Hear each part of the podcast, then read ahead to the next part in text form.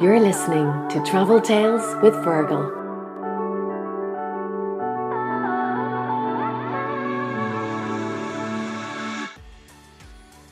And now that I know that the book's going to be read by other people, I'm really excited. But that was the best day of my life, finishing and going to the sea and feeling surrounded by my imagination, if it doesn't sound too corny, no, you know? Not at all. Because I had a blast with the characters, and they kept me company for 10 years, you know?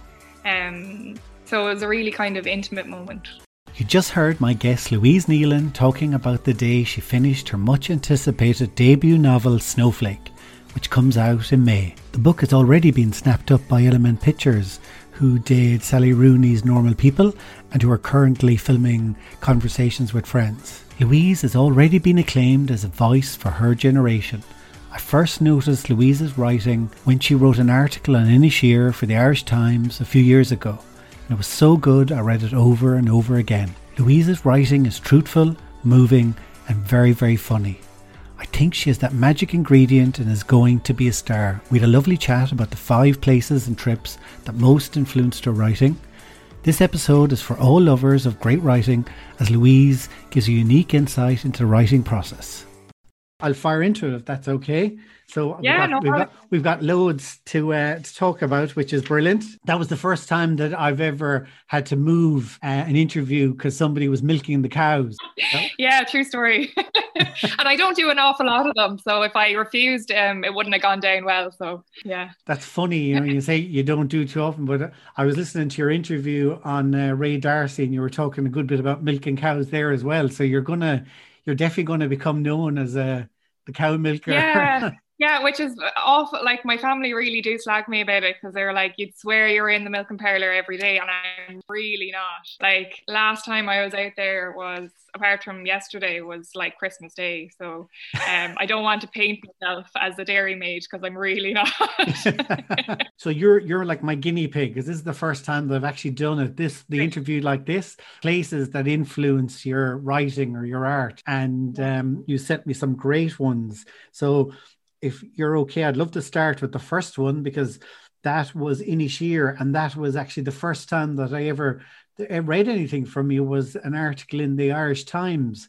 I spent 2 Junes in an Irish college in Inis Oírr, so I absolutely loved the place, and you really captured the island, the essence of the island, I thought. I can't believe you read that article. I didn't know that the article was published actually until a year after. Cool. And it was the first piece of writing that I've ever gotten published. And it was only my sister, she Googled my name. She was Googling her own name and I came up. She's going to kill me now for saying that. But she was like, Louise, do you know that I entered a travel writing competition? And I came like a finalist, but they never actually told me, or the email got lost. So that was very bizarre, because it was quite... I suppose, an intimate piece of writing about my family. I'd shown it to my family beforehand. So yeah, my family have a house out there. My uncle-in-law, Joe. And every August bank holiday, a group of us go out, from all ages. My great aunt Peggy, actually, she's probably the eldest. Last time she went out, she was 80, and she'd bring the grey goose and the packet of cards, and we'd all have a game of cards with Peggy, and she'd rob you blind. And it's just great crack. We have a great graw for the place. There's a routine. We go jumping off the pier, and it isn't the lap of luxury really, because we're all in the one house.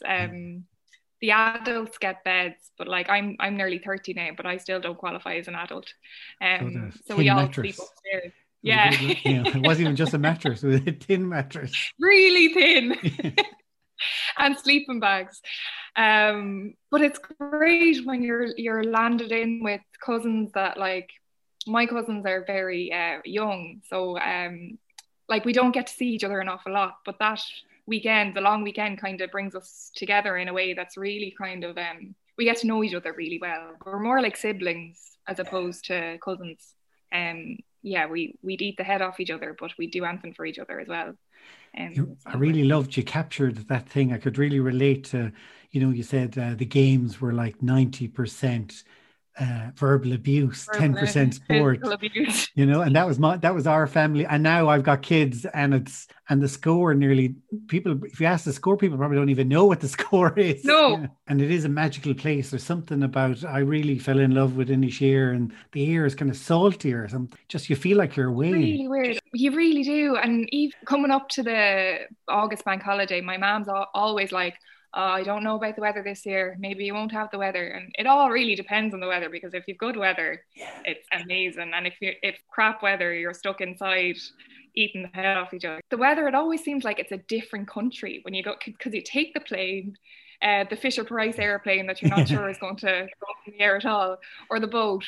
And when you've good weather, it just feels like you're a world away, but also... that it feels like home as well. It's a very special place, because I really do miss it when I'm not when I'm not there. So I can just imagine what the islanders feel about their home. I know, you know, because it has such a special place in my heart.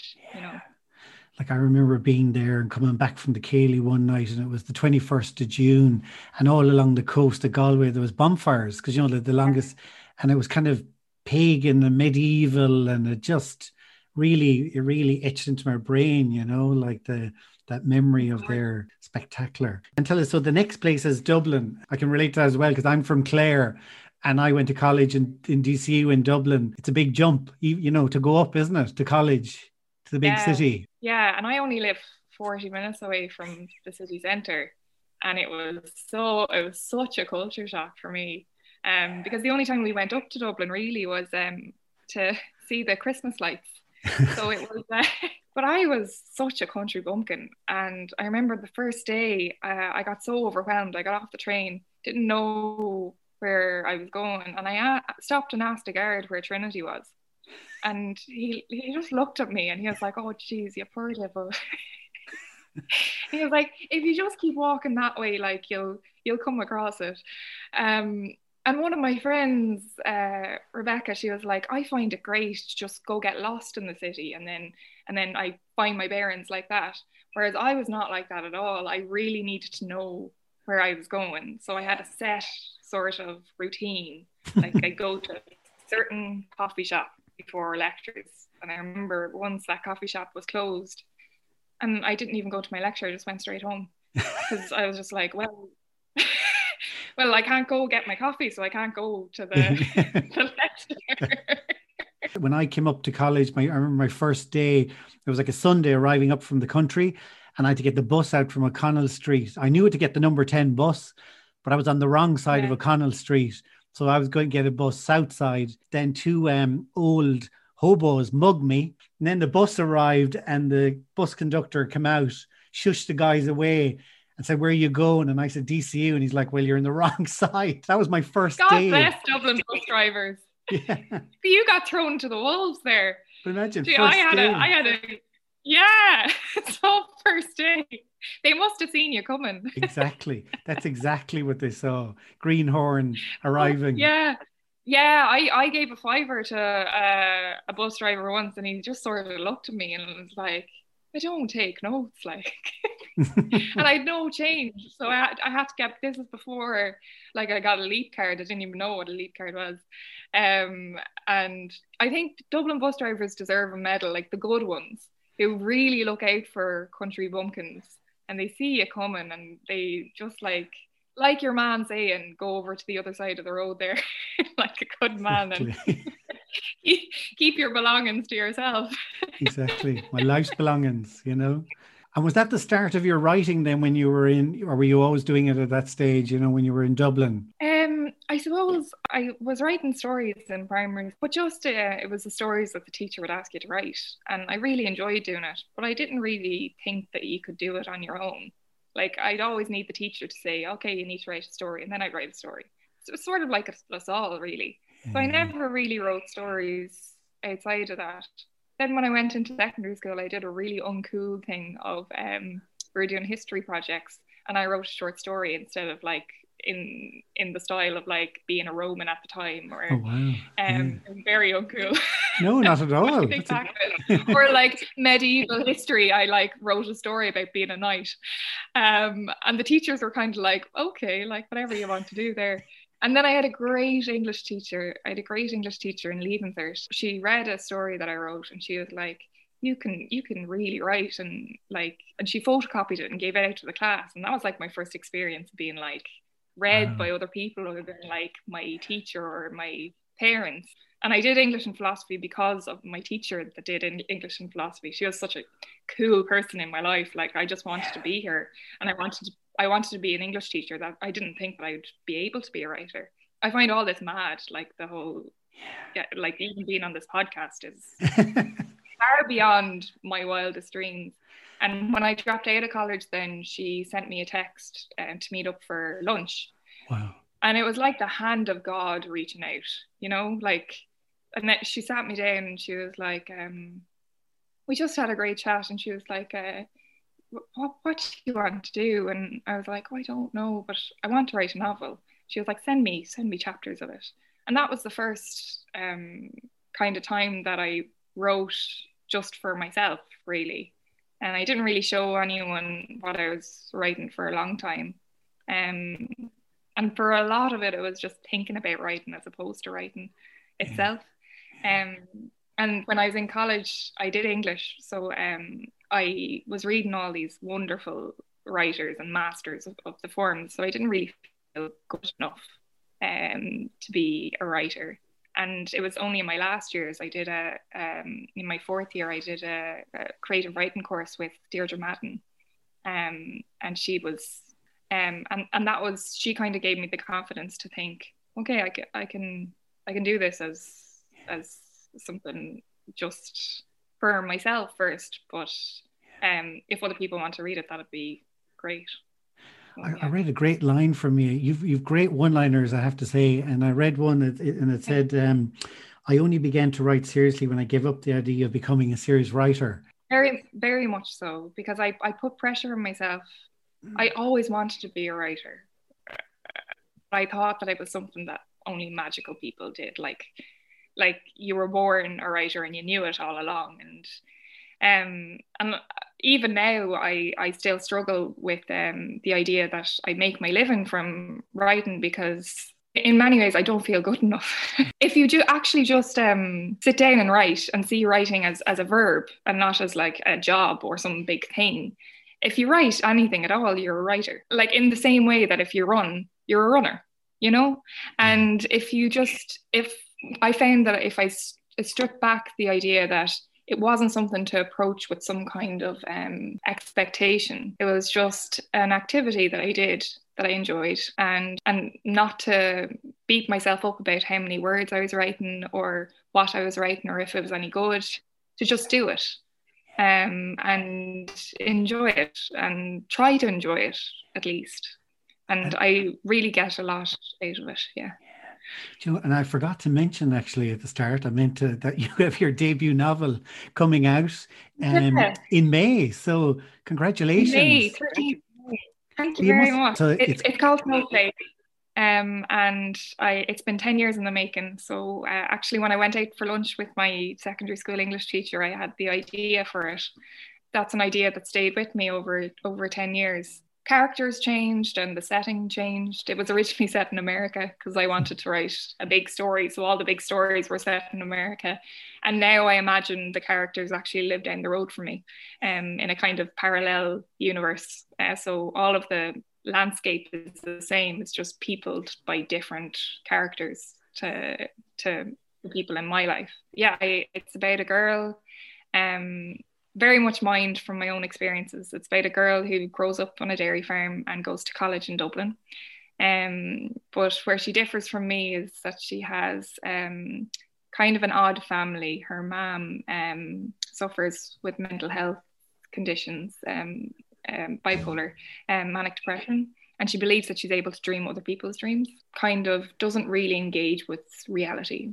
She's locked up in her bedroom. And Debbie gets on really well with her uncle, who lives in a caravan in the back of out the back of their house, and he's a gas character and everyone loves him, and he's kind of trying to help Debbie to navigate life.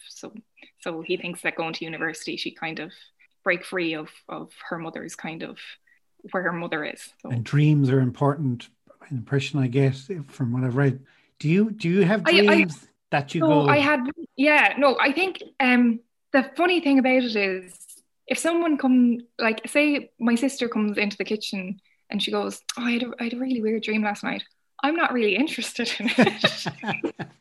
It's kind of boring when people go on about their dreams. And when I wake up, no matter how much I feel like, oh, that was a really good dream, I never really tell anyone about it.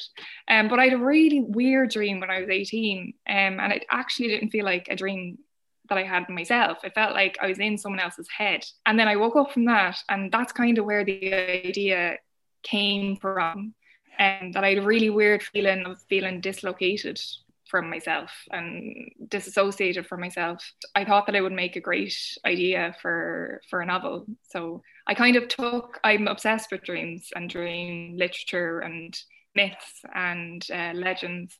I'm actually reading Dreamtime at the minute by John Moriarty. He's great. There's a great interview with him and Tommy Tiernan. When Tommy Tiernan went walking around the country, he dropped into John Moriarty and... I'm the opposite. I keep having dreams and going, God, waking up going, that'd make a great story, but not remembering. I can never. Oh yeah, see, yeah. And you find yourself half making it up then. Exactly. I used to keep a dream diary. Yeah, I used to keep a dream diary for the book actually, and I found myself being so frustrated by the crap that I was coming out with. I was so disappointed by my own dreams. It was literally like, oh, forgot to put the bins out. Yeah. Is it surreal then when you get a book deal and Element Pictures option it, and is that just surreal? Fergal, I'm still trying to process it, to be honest. It's great, but like in the time that like I got the book deal, coronavirus was just kicking off, so it actually felt the world feels surreal as it is now. And it's kind of like, here's everything you ever wanted, but don't go outside or only stay within 5K. So I'm still not sure if it's real. I don't know if you're real, if this is just all happening inside my head. But yeah, it's really overwhelming, but wonderful. And I'm trying to be more excited than nervous or fearful. Oh yeah. Then you went from Dublin to Belfast to do, was it a writing course or master's there? Yeah, I did creative writing in Belfast, and all of the experiences that I thought I'd have in Dublin, like I didn't really make friends in university in Dublin. I was very socially anxious, and I thought that everyone was way cooler than me. So, and I commuted as well, commuted for 2 years and stayed up for 2 years. But I had some mental health issues like depression and anxiety. So I always felt like I had like low self-esteem, and I always felt like no one would want to be my friend. So I just went home. And then when I went home, I was like, oh yeah, it's grand, and pretended to have friends because I didn't want my parents worrying about me, and they were paying fees, But then when I went to Belfast, I made the best friends that I like, friends for life. And it was because I think that I was doing a course that I really, I was really into, like the creative writing, and the city is just, it's a very special place for creative people. I heard Sinead O'Connor on a podcast recently actually, and she said that Belfast is one of her favourite places and she'd love to live there. She could. Funny Belfast, and I completely agree. It's cheap rent. There's late night art. There's a theatre company called Accidental Theatre who do improv comedy nights, and there's gorgeous bookshops, book readings, book launches every week. Queen's Film Theatre. There was just so much going on in the city that. Even like I spent the year not even writing. I just spent it enjoying the buzz of creativity of the place. And your book has been Element pictures have taken it on. And Sally Rooney, I think, is a big influence, isn't she, over the last years? I think I owe an awful lot to Sally. I don't know her personally, but she was a year ahead of me in college. I think she's done so much for young Irish female authors without even meaning to. She's like, the very fact that she was like on Barack Obama's reading list, like to be on an American president, respected American president, exactly, reading list, as a young female author is incredible. And we've worked a long time for it to level the playing field. And yeah, it's so good to see, especially with all of our history as Irish women of being oppressed, and the mother and baby homes. Like, Irish women have been silenced for so many years, and it was only a matter of time that we'd find our voice. And I really think there is a cacophony of Irish female voices out there, and it's a reaction to having stuff to say. And Sally Rooney's definitely at the forefront of that. Have you found, like, loads of people talk about writing more or baking or whatever, podcasting during lockdown? How have you found lockdown? Has it helped the writing or not, or does it make a difference? I think it's very individual, and it depends on where your head's at any given day. I wouldn't do writing for relaxation. I don't find it therapeutic. I do find it difficult, and I do treat it as a job. It's sort of like exercise, like before you go exercising, you're really reluctant to go, but then after you've done it, you feel better. So I feel very like that with writing. I'm very reluctant to start, and then after I've done it, I'm like, okay, glad I did that. Job done, sort of. So yeah, I've gotten more into jigsaws and that's the line I always use with my kids is, like, for going for swimming in the sea, is like, you never regret it. You never, after swimming in the sea, you never regret it. Definitely not for the sea, especially swimming in the sea. You're the first person, actually, that I've had on, would you believe, on the podcast that has done interrailing. And it was, I never had a chance to do it, actually. I'm jealous. So, I mean. Yeah, I thought that was kind of like a thing to do that... I felt very much like a cliche. No, it is, but it's a good cliche, It's like, yeah, I suppose. Yeah. So went 3 weeks with my friends. We're about 23, and yeah, we landed in Brussels first, and then went to Amsterdam, went to Budapest, Prague, and then we went to Corsica as well. Other places in the way. It's mad, you forget. We went to Lake Bled in Slovenia. Wow. Which is gorgeous, really gorgeous. That was probably one of the highlights, definitely. It's interesting that, like, out of the trip you picked Amsterdam. That was the one that jumped out. Yes. So I read the diary of Anne Frank late in life. I read it when I was 22, and I wasn't expecting Anne to be so funny. And I really, really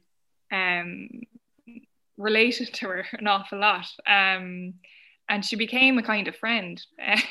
And it just so happened that she lived in an annex during World War II. But I really felt like I had some, like, deep connection with her. And she just felt like a very wise 15-year-old.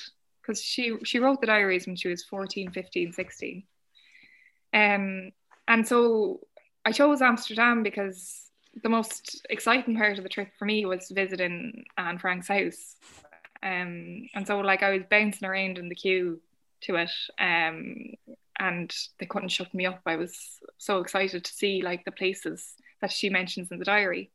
And then we went in, and the first thing that we saw was videos of footage of the concentration camp that she died in. And it was very sobering. And I got a land because I had completely forgotten that side of it, really. And a lot of the house was a documentary videos of the likes of her dad, Pim, she called him. And she had a great relationship with him, but he didn't take her as seriously. He said in one of the videos that parents can never really know their children, because he felt like Anne was a funny, kind of frivolous teenager, and he loved her as a daughter, but they didn't really have as deep a connection as he would have liked. And he only got to know her after she died in the concentration camp, and he read her diaries, and he was like, and in there I found a completely different person, and a person full of quiet reflection and wisdom and wit. And I just thought it was such I thought it was such a pity that they couldn't have connected in real life. And Anne died in a concentration camp a month before the liberation. And her friend reckons that if she knew, she thought that all of her family was dead. And then one of her friends said that if she knew her dad had survived, she probably would have hung on. The dad didn't publish it either, wasn't it? Was it the aunt or someone else? Yeah, he was reluctant for it to be published. He went ahead, and in the end he edited it himself. Like, there's a lot of stuff about teenage lust, and she was very harsh on her mom as well. I don't think that the dad wanted that to be known. So there's loads of different versions of the diary. Some of them are a lot more favourable to like what the dad wanted than others. But anyways, after I went to the Anne Frank house, we had planned to go pedal boating afterwards, and I was like not in the mood for that. So we went home or back to the what was it called, Bob's Youth Hostel. And we'd met lads from Galway earlier, so we went out with them that night. And one of them was like, "Oh, who the hell is Anne Frank anyway? And why should you visit her house?" And I bawled crying. It was very embarrassing, and it was like a guttural howl. And I was like, I just got so upset over, because I hadn't really processed the way that she died, and how tragic her life was, and the fact that she had so much promise as well. I really do think that she was a genius, and the diary is evidence of that. It's not famous just because it's a diary of a girl in an annex in World War II. It's famous because of the quality of the writing and the wisdom that she had as a teenager. So there's so much lost talent. So anyway, you're right. I bawled crying, and my friends had to put me to bed. Wow. And I was like, but Anne Frank's my best friend. And they're like, yeah, Louise, we'll talk about it in the morning. And I was like in a 12-bed hostel, a hostel room. It was like a mixed room, and there was these Swedish lads, and they're like, "Are you all right?" And I was like, "Yeah, I think so." And they're like, "Okay, well, will you stop crying, because we have to get up for an early train in the morning." I'm so embarrassed. I was like, "Okay, I'm sorry." I know. So yeah, the whole of the interrailing, the girls were like, "Just don't mention Anne. Like, we can talk about anything else. We just won't go back and mention Anne." And so, yeah. Could you relate to them that idea that you write stuff, and maybe people see ideas that you have, that you haven't expressed? That must be, is that tricky? Yeah. I suppose a part of the reason why I wanted to write in the first place is because I feel like I tell the truth when I write. Mm-hmm. I don't often feel like I tell the truth in my day-to-day life. There's an awful lot of saving face and just going through the motions and not wanting to upset anybody. But there's an awful lot going on in everyone's head. And I feel like I'm my most authentic self when I write, and when I use different characters to explore whatever it is going on in my head. And the thing is, like, you don't really know what's going on in your head half the time as well. So yeah, I very much related to, I found it heartbreaking that Anne wanted to have a closer relationship to her dad than she did.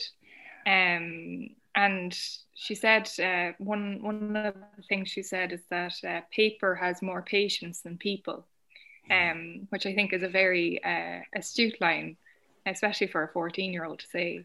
And she said that the reason why she kept the diary, she called the diary Kitty, and she wrote to Kitty because she wanted a friend.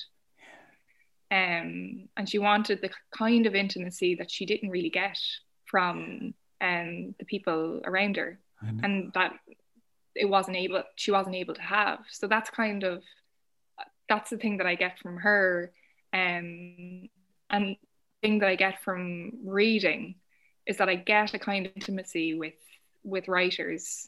Like the relationship between the reader and the writer is a lot more honest than the relationship that she'd have, say, in a day-to-day conversation. And that's the kind of thing that I crave, really. Yeah. And you know, like, so when you were, like, say, you know, your short story that you wrote, that I keep forgetting the title of, what is the title of it? The one that won the competition.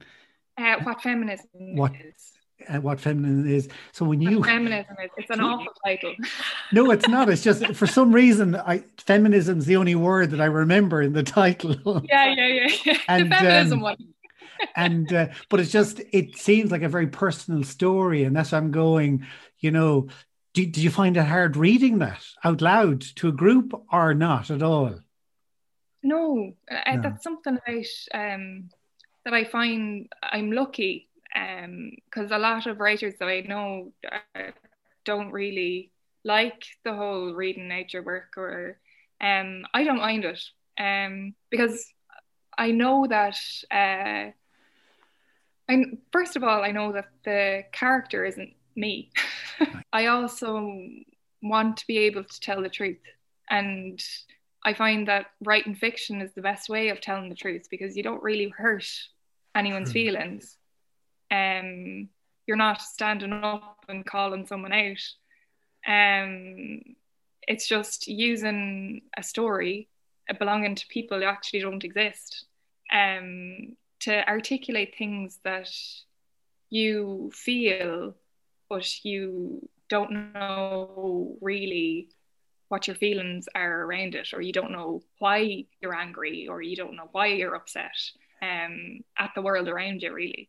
And that character is, I'm not saying that there isn't a bit of me in that character, there definitely is, but there's also like bits of caveats of stories and details that I got from other women that I felt were important to show, so that even like my ideal reader for that story would be, say, like the dad of a young girl who can finally relate to the way that she sees the world, or a young girl who has gone through some of that, and she's like, oh, I'm not the only person who that happens to. And there's a sense of loneliness and humiliation in that story that I think is very human. And I think the more we show our vulnerabilities as people, the better, really. And do you sort of think, so when you're, just say when I'm traveling and something happens. Just saying with my kids, like we were doing a walk in the mountains and one of them nearly fell off a ledge and I grabbed him. And then at the same time I'm grabbing him, I'm also going, this is going to make a great story. Make sure you grab him first, not the other way around. Yeah, exactly. Will I let him dangle a bit? Yeah, exactly. All the time. Like every time something happens on a trip, I'm dying to get back home in order to be able to tell the story, which is mad. But I love when something unfortunate happens or something that makes me look like an idiot happens, because there's a kind of power in that like, okay, at least I can use this for a story. Exactly. You know? Exactly. Yeah. I'm glad that's not just me then, you know what I mean? Like, you know. Well, it's kind of a comfort at the time. True. Exactly. You know, exactly. The worse it goes, the better the story's going to be. Exactly. You know? So you're nearly wishing misfortune upon yourself.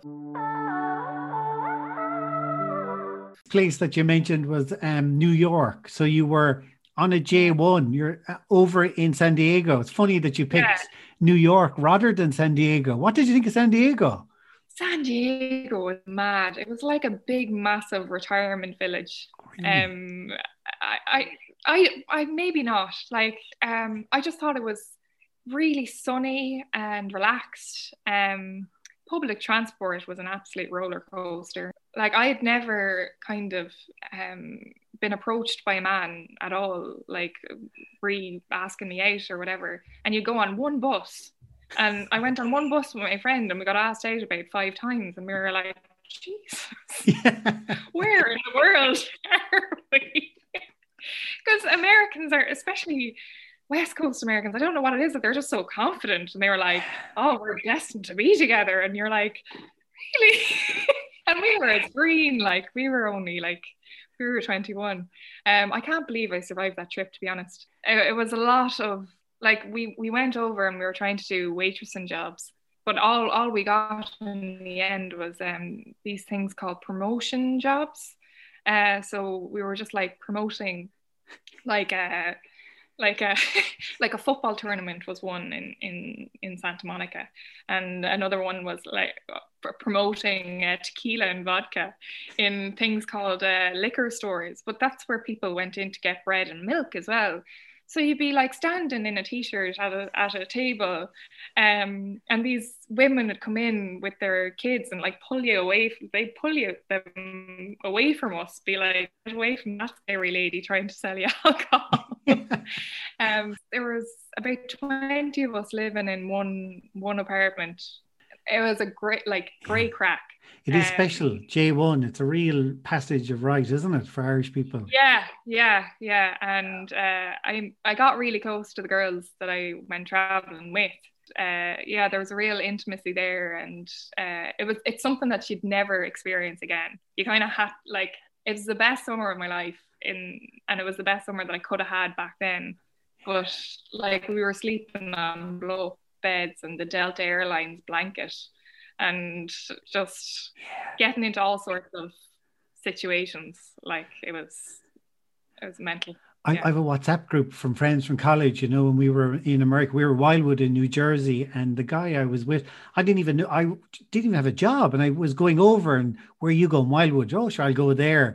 And I was saying to him, we were just on the WhatsApp the other day talking about the J1, and I was saying, like, we had this little one bedroom thing at the back of a house, and it was a double bed, and we used to use the curtains as our blanket, you know. And like, you're just going, did this happen, you know? But we went into an apartment complex, and there was other Irish people. We all sort of congregated when we landed in America. We were all like, oh, you're Irish too. And so we used to go, we were the apartment, we stole we came across an armchair and a couch in a skip. So we brought it up to the apartment, and everyone came to our apartment because we're the ones who had furniture, you know? Yeah. So you went to Vegas as well from San Diego, wasn't it? Yeah, so went to Vegas as well. I had awful preconceptions about Vegas, that it was a place of hell, being a good Catholic girl, you know? But it was, we had an absolute ball. It was mental. The things that we did, like, we had the best time. But when you think about it, like, the reason why we had such a good time was because we had no money and we were absolute chancers. And a lot of my friends were quite, like, beautiful girls, like, and so men would come up to them in the middle of the day and they'd be like, oh, you want to go to this nightclub later? And they'd be like, great. So, like, we'd all go to this nightclub and they pick us up in a limousine for free, like, and you'd be getting drink for free, and then you go into this nightclub, but they place you on a podium sort of thing. So you knew that they were trying to get girls in to the clubs to attract male customers in, which is so, when you think about it, I just got very depressed about it. And that was something about America that I really, like, what the whole promotions work as well. When we did that football tournament and they lined us up and this man came around and he was like, you, and you. And he pointed out the girls that he thought were prettiest or most beautiful. And they were allowed to go outside and interact with all the people in the tournament. And the rest of us had to actually work. The rest of us were hidden away, squirreled in, and we had to, like, serve food and canapes and stuff. While the most beautiful ones could be seen having a good time. And for an impressionable young girl at the time, I was kind of like, oh, this is the way the world works. And I found that quite depressing. But on the other hand, it was just how, and it kind of still is, how American culture works. It's very old-fashioned, isn't it? Very much so. And they were like, we love your style, or we love your look about certain... It was never me. But I kind of felt liberated in some way, because I was like, okay, so I'm not considered conventionally beautiful, therefore I have to be I have to have a bit more about me, you know. But, like, nowadays, like, say the most beautiful person I've met in my life was a man who ran a half marathon with a cage on his leg, and he passed me out. And he was wearing this, like, highlighter yellow jersey, and I hadn't trained for the half marathon, so I was panting, and he passed me out, and I just looked at him running, and he'd, like, a beautiful stride, and I was just like, imagine going through, like, the level of trauma that he had with it, like a leg injury, and still managing to get to that point where you run a half marathon. And I just thought he was gorgeous, like. And I suppose living in Belfast, even, like, my parameters of what I perceived as beautiful really changed. And I think the older that you get, the more you change your perceptions of what beauty can be. But in America, the reason why I probably wouldn't live in America is because that their conventions of beauty, or their standards of beauty, is so set in these harmful kind of ways that kind of feeds into a depressive society and really restrictive society. That was the thing I noticed when I was there, even when my first days there, like a policeman coming over to me and, you know, where you're from Ireland, and I'm from Ireland, you know, about 5 generations ago. But yeah. I was looking at him going, it was like he was talking like something out of an American movie. And the part I couldn't figure out is are they copying what they see in movies? Like, even the thing about jocks and cheerleaders, or are movies reflecting that? I don't know. Absolutely. Yeah, that's exactly what American people are like. And that's exactly what I thought as well. Because when I went on to public transport, there was all these, like, movie characters around me. And like you say, it's very hard to know whether they are copying what they see in movies, or whether life reflects art, or art reflects life. It's exactly, they have this mindset that they see themselves as the main character in their sort of movie, and you're just the set. You are the meet cute, or you are the extra in their life, you know. Exactly. It's all very superficial. Like if you, because I used to think that if I was a beautiful woman, that all of life's pain would just have no effect on me. Like it would protect me. But kind of making friends with girls who I would be jealous of because they were so beautiful and physically gorgeous and attractive, I kind of came to realize that they're just as vulnerable, if not more vulnerable. And everyone, no matter how much society might value them more, that doesn't reflect on their own sense of worth or self-esteem. And it might actually damage it, because they might think, I shouldn't feel this way because I have so much going for me, or whatever. I remember when I was doing my J1 going to New York, and one of the bits of advice we were given was, you know, don't look like a tourist. And I remember, like, my first day, after about 10 minutes, I went, feck this.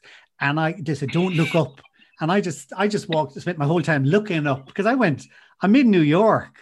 I'm going to enjoy this. I'm going to look up. Exactly. I'm not going to act like a local. I'm not a local. I want to enjoy this city, you know. Like, it is amazing there, isn't it? It is like a movie set there. Gosh. Yeah. Like, one of my favorite books is Just Kids by Patti Smith. Mm-hmm. And it's a book about her moving to New York in the 70s. And she meets Robert Mapplethorpe, who is a photographer, and becomes her best friend. And it's just the two of them trying to make it as artists in the Chelsea Hotel in New York, and all of the people that they meet there.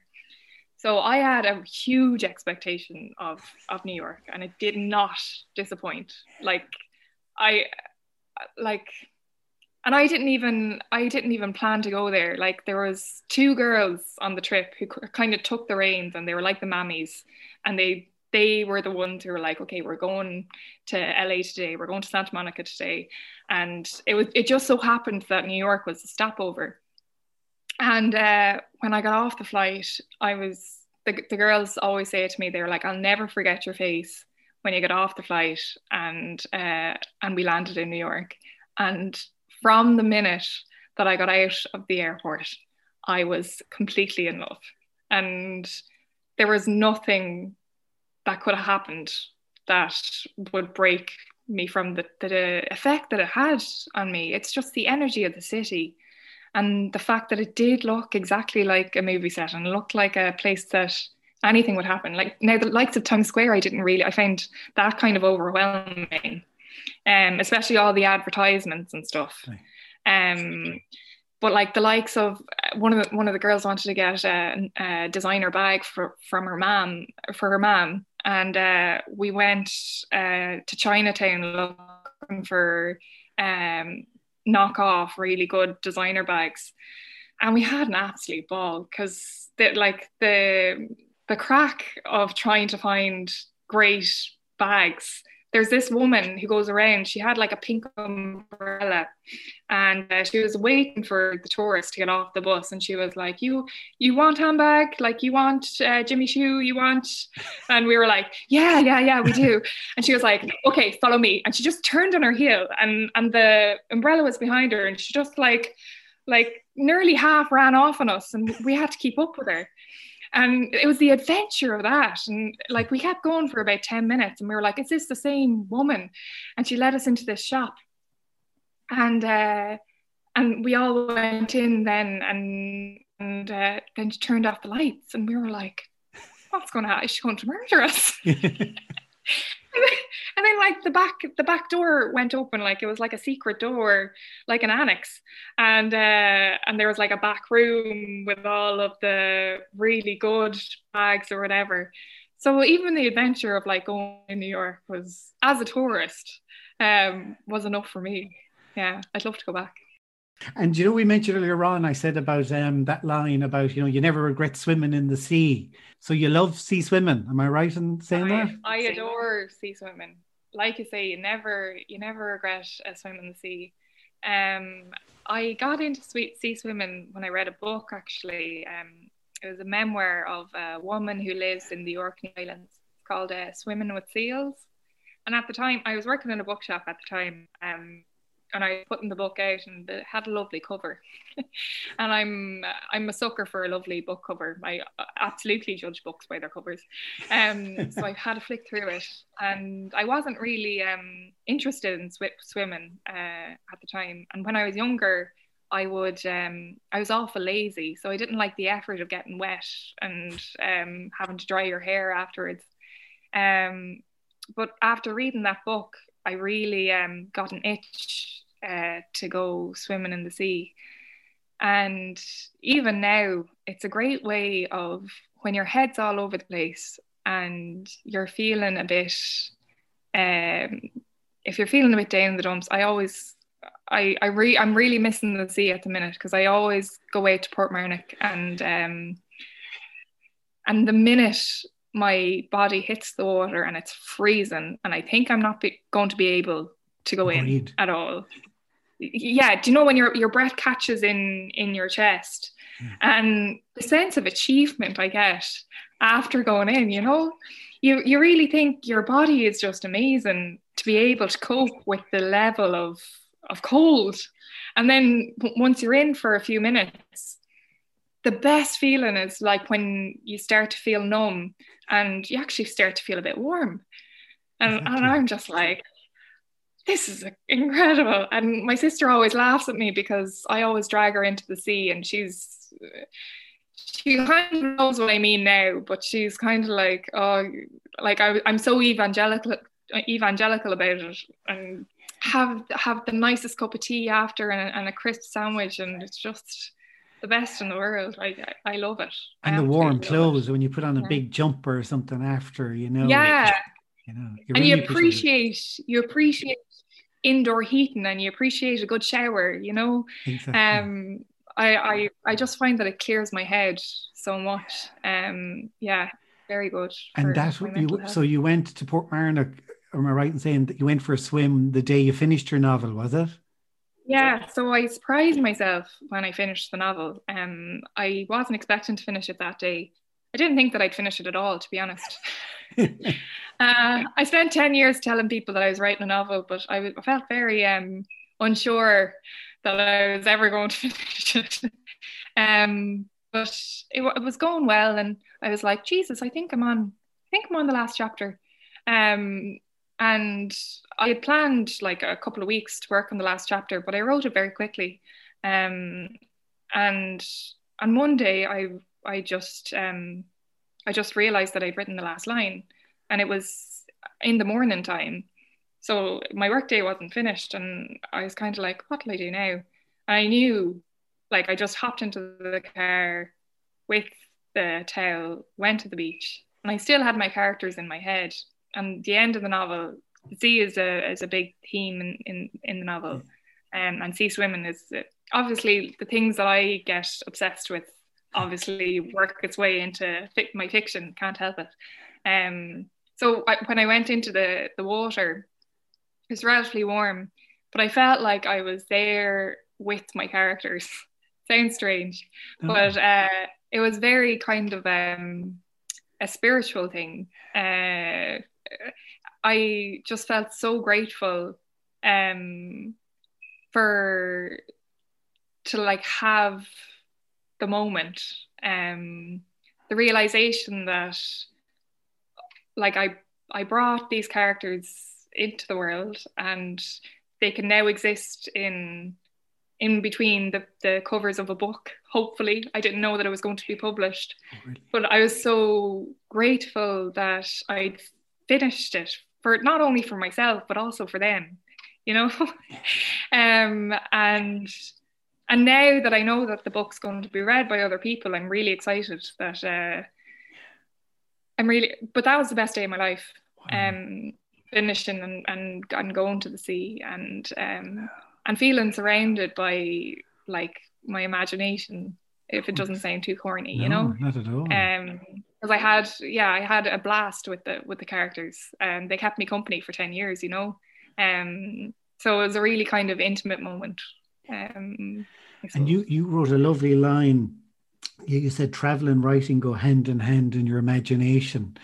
And I thought that was lovely, because they do, don't they? As if for inspiring. Absolutely, yeah. And even the places that I want to go now are linked to writers that I admire, you know? So I want to go to Greece because I know Leonard Cohen was on Hydra, and Joni Mitchell was there. And I want to go to Naples, even though I hear Naples isn't a great place to go. I have awful reports. I went to Naples and flew in and then went straight out. I want to go back now, because I reckon it is probably lovely. You know what I mean? Great pizza. Yeah, and there's a... Yeah, no, if anything else, like yeah. I'm there for the food, first and foremost. Yeah. But my favourite series of novels, the Neapolitan novels, is set in Naples, and there's a tour that brings you around to all the different spots in like where the book is set and stuff. So yeah, like after lockdown, Italy is my first port of call. I really appreciate it for giving me your time, and the best of luck with the book. So you can't wait for it to come, can you? Like me. I feel like I've been talking about it for ages, and everyone's like, it's not even out yet. So yeah, I can't wait for it. Can't wait for me. And yeah, it's very surreal, very mad. But thanks a million for having me. I would ask if you could please subscribe to Apple Podcast, so a new episode will appear in your library every week. I would also really appreciate if you could leave a rating and a review, as it helps others to discover this podcast. Find out who's on every Tuesday, please follow me on Instagram and Facebook at Travel Tales with Fergal. Stay safe and keep dreaming of future travels. Travel Tales with Fergal.